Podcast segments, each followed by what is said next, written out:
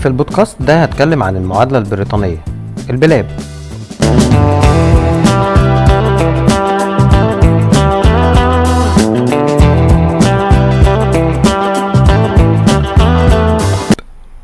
خلينا نتكلم ونقول ليه طيب أنا ليه أمشي في طريق المعادلة البريطانية؟ هستفاد إيه يعني؟ طبعا الهدف الرئيسي من أي شهادة أجنبية هو السفر للعمل خارج مصر ده بالإضافة إلى رفع درجتك العملية والعلمية والتخصصية. كمان شهادة المعادلة البريطانية تعتبر شهادة قوية جدا ومعترف بها عالميا. وحصولك على شهادة المعادلة البريطانية هيمكنك من العمل في إنجلترا والعديد من دول الخليج من تاني يوم. ده طبعا إن سفرك وحياتك في إنجلترا مختلف تماما عن مصر وإنك هتكون عايش في دولة محترمة بتحترم مواطنيها وليك حقوق فعلا بتاخدها.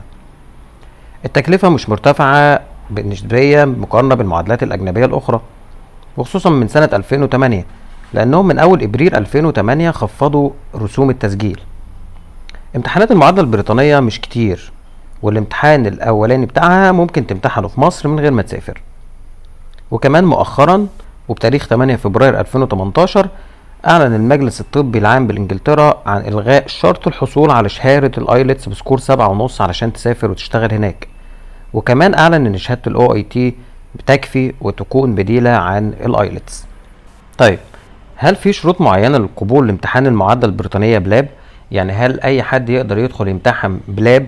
خليني أقولك إن الشروط مش تعجيزية وخصوصا بعد إلغاء شرط الحصول على شهادة ال IELTS ب score سبعة ونص وإن شهادة ال OET اللي بقت أسهل بكتير بقت كافية ومعتمدة بالنسبة لهم دي حاجة الحاجة التانية إن أنت بس لازم تكون خريج أحد الجامعات المعتمدة دوليا وتقريبا أغلب الجامعات المصرية الحمد لله معتمدة طيب إيه هي نظام ومواعيد الامتحانات وتكلفة الامتحانات؟ امتحان المعادلة البريطانية بيتكون من جزئين الجزء الأول PLAB واحد والجزء التاني PLAB two الجزء الأول PLAB واحد وده عبارة عن امتحان مدته 3 ساعات بيكون عبارة عن 200 سؤال MCQ بتختار منهم أفضل إجابة best answer والامتحان ده ممكن تمتحنه في مركز Prometric معتمد في مصر ومش محتاج تسافر. كمان الامتحان ده ممكن تمتحنه داخل عدد كبير جدا من الدول العربية. زي السعودية والسودان والإمارات. الامتحان ده بتقدم عليه أونلاين من على موقع ال PLAB وبيكون متاح معاك خمس أسابيع قبل ميعاد الامتحان تقدم فيهم. بعد كده بتقدر تشوف الأماكن المتاحة والمواعيد وتتوكل على الله. رسوم دخول امتحان الجزء الأول من المعادلة البريطانية بلاب 1 هي 230 جنيه استرليني ولازم تدفعها باستخدام البطاقة الائتمانية على موقع المعادلة وانت بتسجل وبتحجز للامتحان. امتحان الجزء الأول ده غير مرتبط بعدد مرات دخول. يعني ممكن تدخله أكتر من مرة لحد ما تنجح فيه بإذن الله. نتيجة الامتحان ده بتظهر بعد الامتحان بحوالي أربع أسابيع. بيوصلك إيميل منهم بالنتيجة وكمان بتدخل ممكن تدخل على موقع المعادلة وتشوف النتيجة بتاعتك. والنتيجة بتكون سارية لمدة 3 سنين. لازم لازم خلالهم تدخل امتحان الجزء التاني وإلا بيضيع عليك امتحان الجزء الأول. أما امتحان الجزء التاني PLAB 2 وده هو امتحان ال clinical. امتحان بنظام ال OSCE.